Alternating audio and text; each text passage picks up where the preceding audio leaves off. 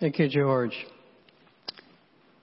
Now you, you older, you're older folks here. Y'all know this line. Say it ain't so, Joe. You know where that comes from. Boy talking to shoeless Joe Jackson after his trial for throwing the World Series. Say it ain't so. He couldn't believe that his hero, his hero, would act so shamefully. You know, most of you can think of someone who at some point shocked you. It shocked you by doing something that you thought they could never be guilty of. It might be someone who's close to you, or it might be like uh, for this for this young boy, this hero, some, somebody he knew from a distance. And and what they did, it wasn't so much that it it made you angry, it just made you made you feel the shame. Made you feel ashamed for him. How could you? You asked. Well, that's the question we want to ask of Peter in his moment of shame. And the text we'll be looking at uh, is John 18, verses 15 to 18 and 25 to 27. Uh, you can use your Bibles. We also got it printed here uh, in the insert. So follow along with me as I begin reading uh, 15 and 16. Simon Peter followed Jesus, and so did another disciple. Since the disciple was known to the high priest, he entered with Jesus into the courtyard of the high priest. Peter stood outside at the door. So the other disciple, who was known to the high priest, went out and spoke to the servant girl who kept watch at the door and brought Peter in. Now this is after, of course, the uh, scene in which Jesus has been arrested uh, in the Garden of Gethsemane. He's been taken down to um, to the high priest, or to in this case, he's taken to uh, Annas, the uh, the the father-in-law uh, of the high priest.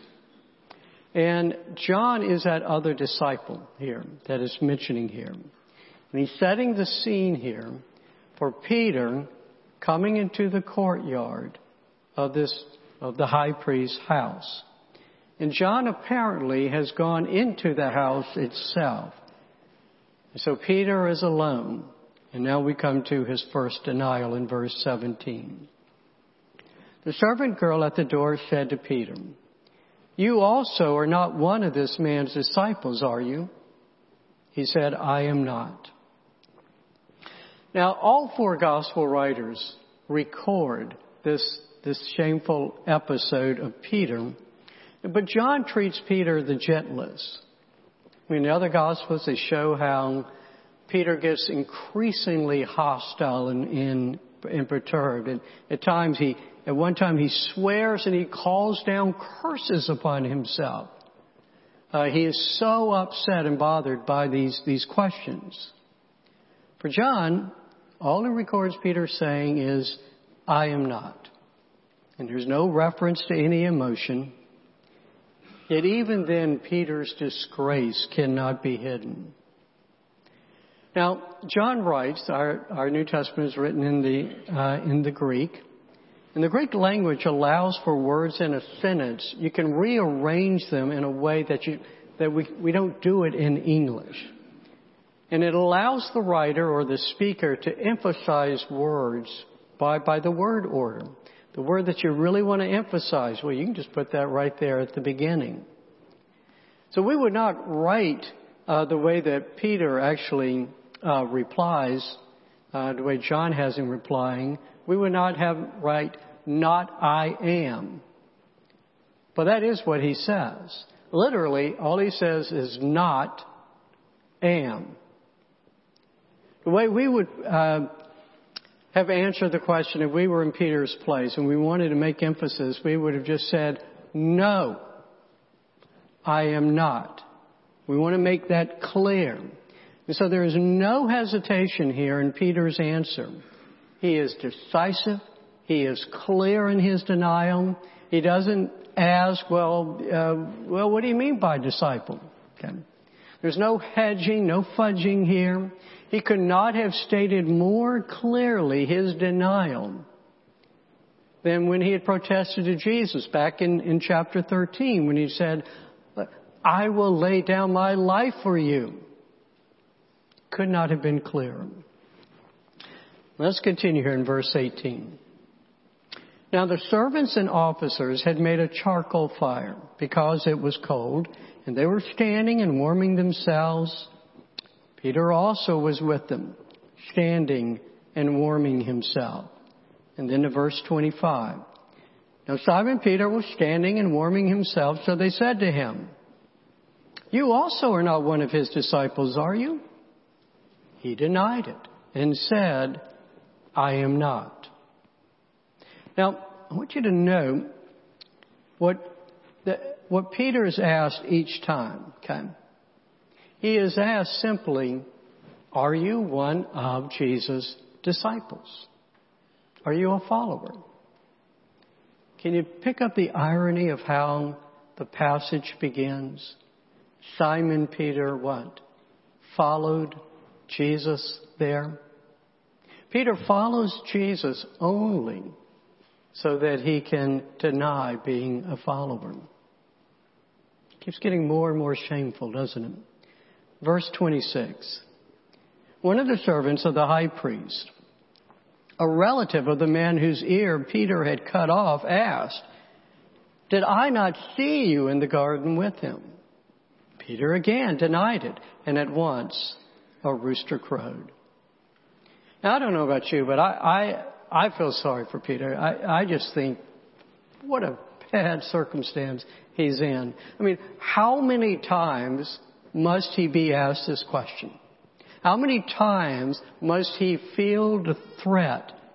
Because this is, this is what is frightening him. And each time the threat gets a little bit higher. I mean, first there's the servant girl and, and she represents but a small danger.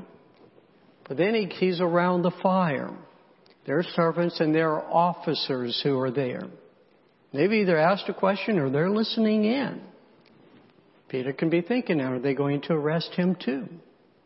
And now there's someone who claims to be an eyewitness at the site. I saw you there.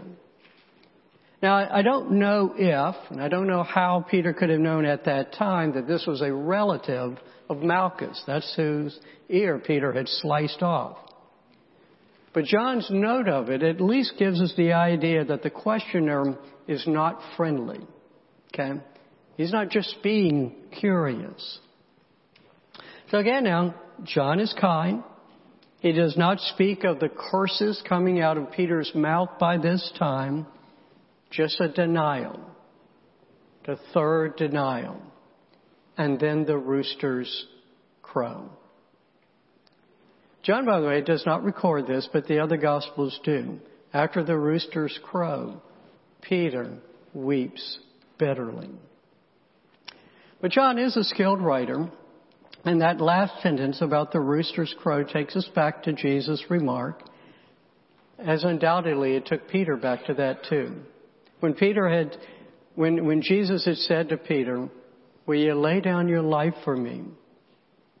Truly, truly, I say to you, the rooster will not crow till you have denied me three times. Peter, Peter, how could you? How could you three times denied your Lord? Now, a person with training in psychology, undoubtedly, they could probe into the inner life of Peter, and I'm sure they could adequately explain how Peter came to this point of denying his Lord.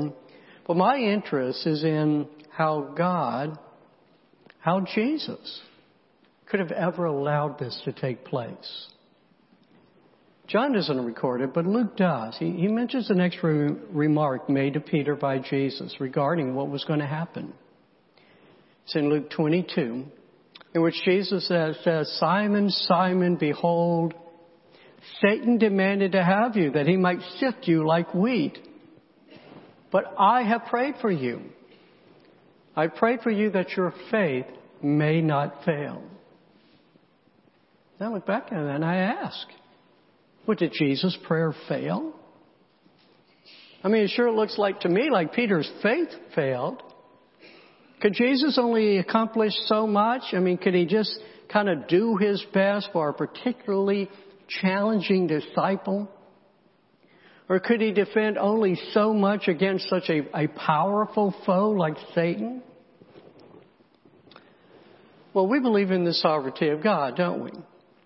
And we believe that Jesus could obtain whatever he wanted. I mean, as he said, as recorded in another gospel, he could have called down legions of angels to defend himself. So again, that leaves me asking, why this disgraceful episode? Now I learned a long time ago, never try to explain the mind of God. But I do see lessons to learn as a result of Peter's downfall. And the first lesson has to do, kind of lies in the person of Peter himself. And most of us, we're familiar with the Gospels. We know that Simon Peter, before this, had his faults. And mostly it was connected to his tongue. It landed him in trouble a number of times. He had the audacity one time to actually rebuke Jesus. There's that time on the Mount of Transfiguration, in his most glorious of moments, and he's he just feels he's got to say something. He babbles about, let's set up some tents. He argues with Jesus in the upper room about washing of feet. But having said all this, one thing that could never have been said about Peter was that he was not devoted to Jesus. It was Peter who made that great confession that Jesus is the Messiah, the, uh, the Son of God. Even his protest to Jesus, even that time that he rebuked Jesus, it was, it sprung out of his love for his master. And he proved himself both devoted, he proved himself brave in the garden. I mean, he's the one who pulled out the sword and tried to defend his Lord. Who was more ardent in his devotion and love for Peter? Who was more bold? And yet it's Peter. He's the one who spectacularly fails the test of standing up for his Lord. And let me ask, who among us here in this sanctuary would be willing to say, well, my devotion is greater? Who, who would confidently claim that we would not, well, I would not be like Peter? You know, as I, even I remember as I was writing that line, preparing the sermon, it made me just think about, you know, this seems to be true of all the great saints of Scripture.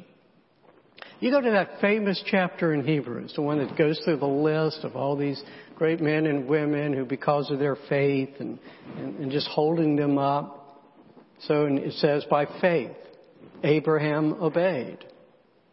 I think, well, wait a minute, what's that, what was that part about Abraham lying twice about his wife to save his own neck?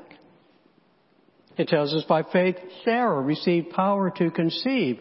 But I remember her giving Hagar, her maidservant, to, to Abraham because she couldn't conceive. Or by faith Moses it goes through showing how the courage and the faithfulness that he had, but you know, he couldn't enter into the promised land because he would not glorify God at a critical time. And then the writer says, well, I don't have time to list Gideon, Barak, Samson, Jephthah, David, and Samuel as examples of faith. I could easily uphold each person and show an example of failure of faith. But here's what I would never do. I would never dare measure my faith against theirs. I certainly would never measure my courage against theirs. You know, I think what the example of Peter and all the other great, great saints teach us is that none of us can be confident in ourselves to always be true to our Lord. All of us have denied our Lord through one means or another.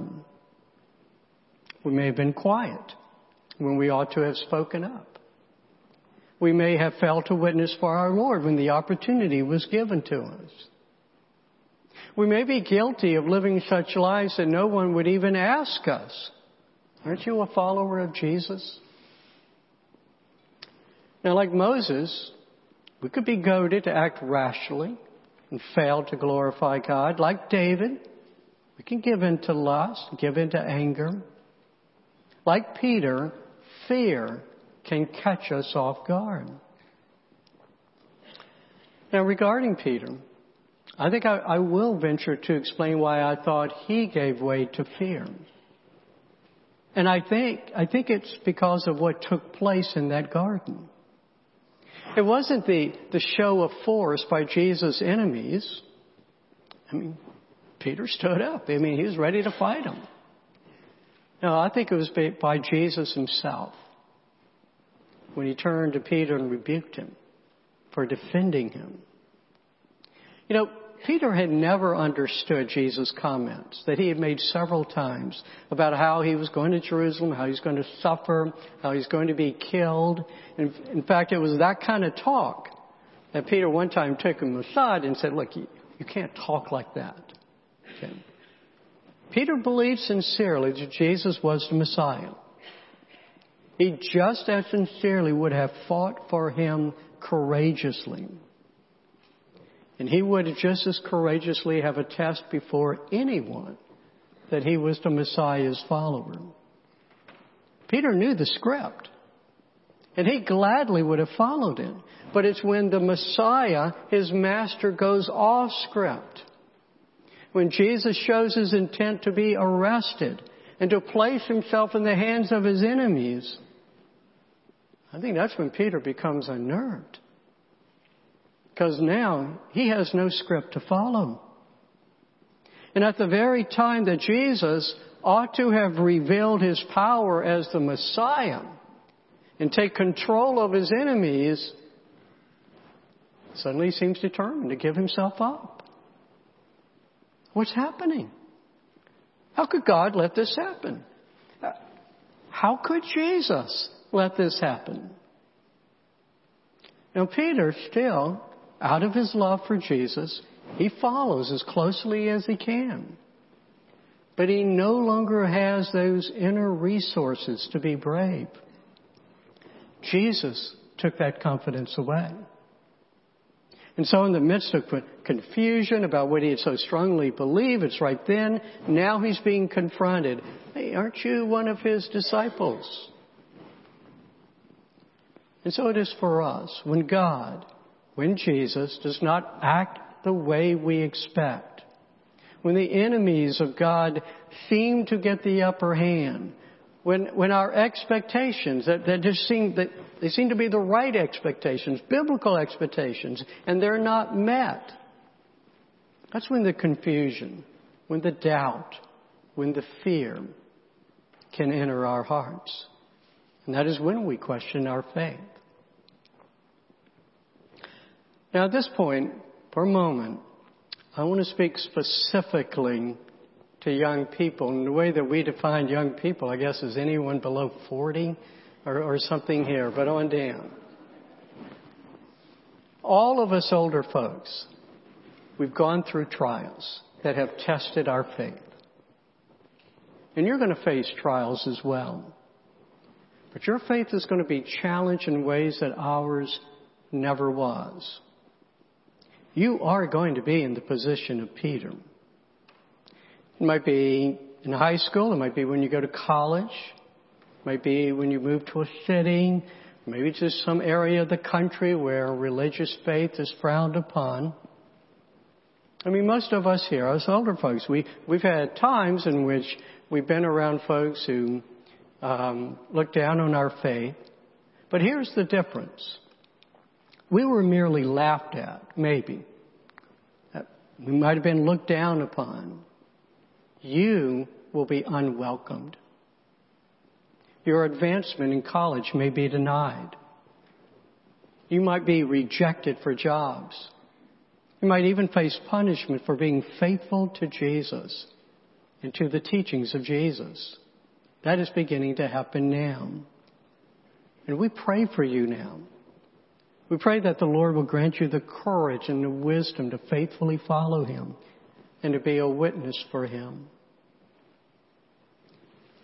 So our first lesson is to understand that Peter represents us. And the way that we can also behave, perhaps we probably have already behaved it this way one time or another. Now, the, the next logical lesson would be this to discuss how to avoid such a downfall, which I'm not going to address. I mean, you already know what you ought to be do- doing. You should be praying now. You should be grounding yourself in the Word of God. You should be fellowship, fellowshipping with other believers, you know, building a good foundation. But what I'm more interested in is what God is doing.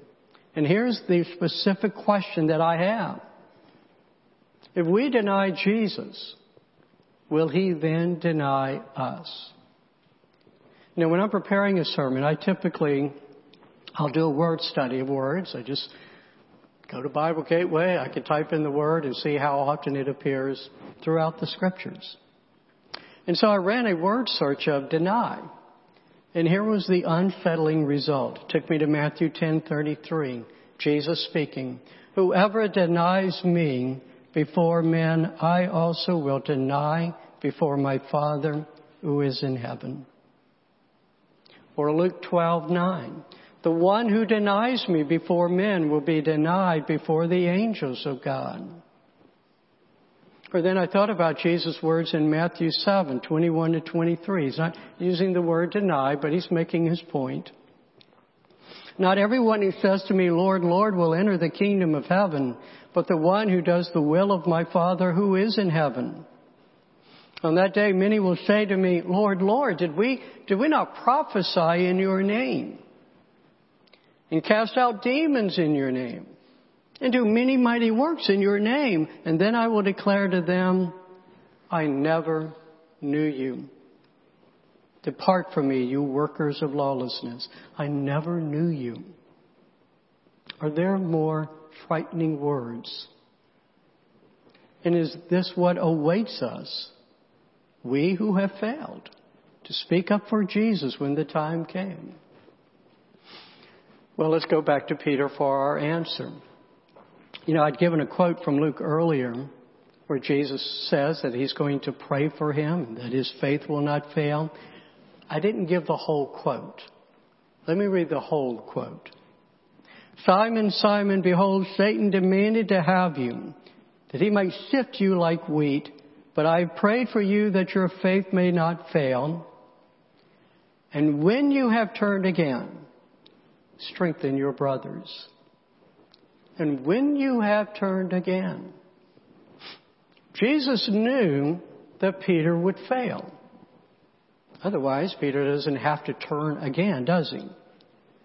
But note here that Jesus does not exhort Peter. He doesn't say, when you have failed, you know, I exhort you, I encourage you to, to turn back. No, he, he simply states that you're going to turn back.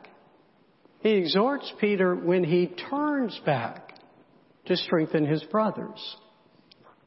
Repenting and turning back to Jesus is a foregone conclusion. Jesus is simply telling Peter what will happen, and he's telling him what will happen, not so much to keep Peter from failing, but to encourage Peter when he fails. Peter's failure is serious.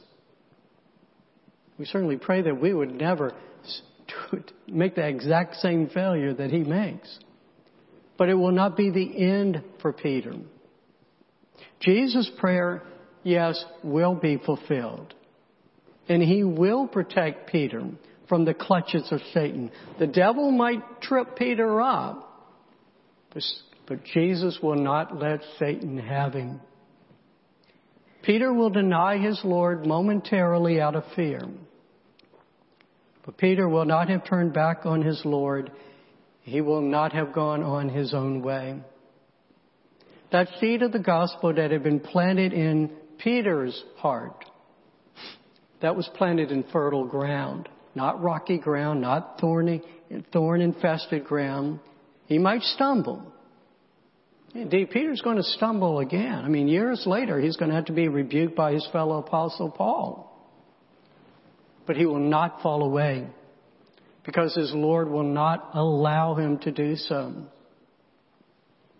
And more to the point, Peter will not suffer the penalty that his sin deserves because his Lord at that very moment is steadfastly moving to the cross where he will pay for Peter's sin. I think that is the reason for this disgraceful episode.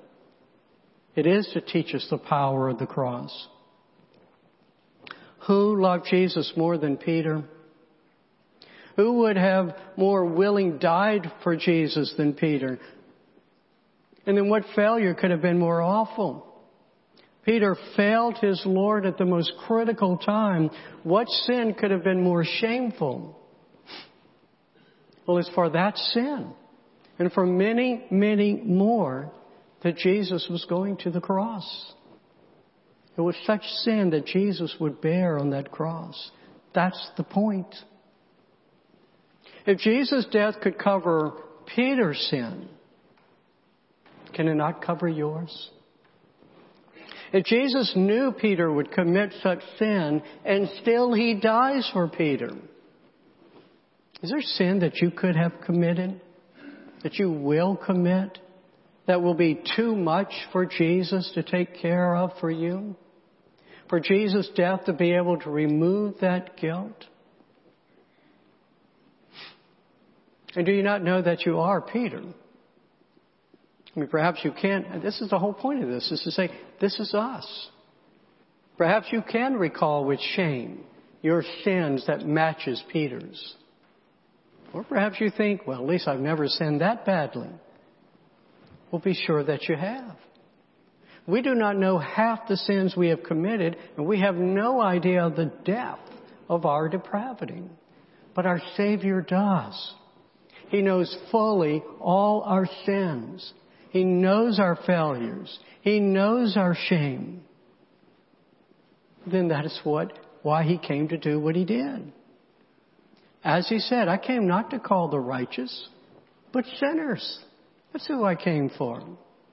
He came because there was no hope for us to make amends for ourselves.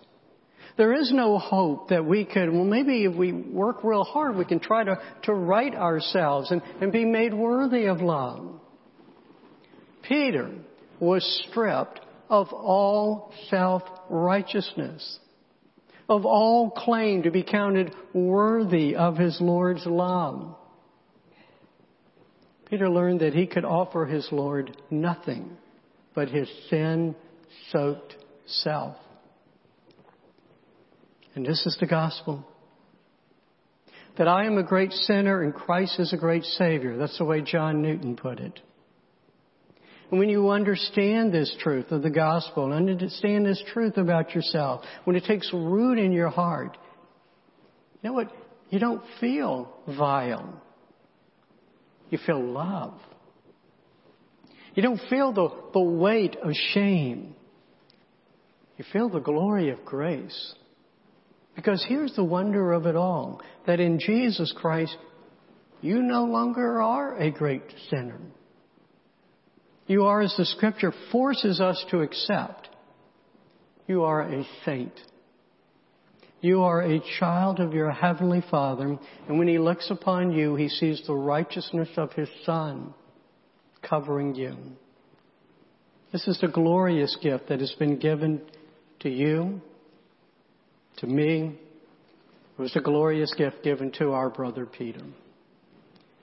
We give you thanks, our God, for this glorious gift of salvation, of being made righteous,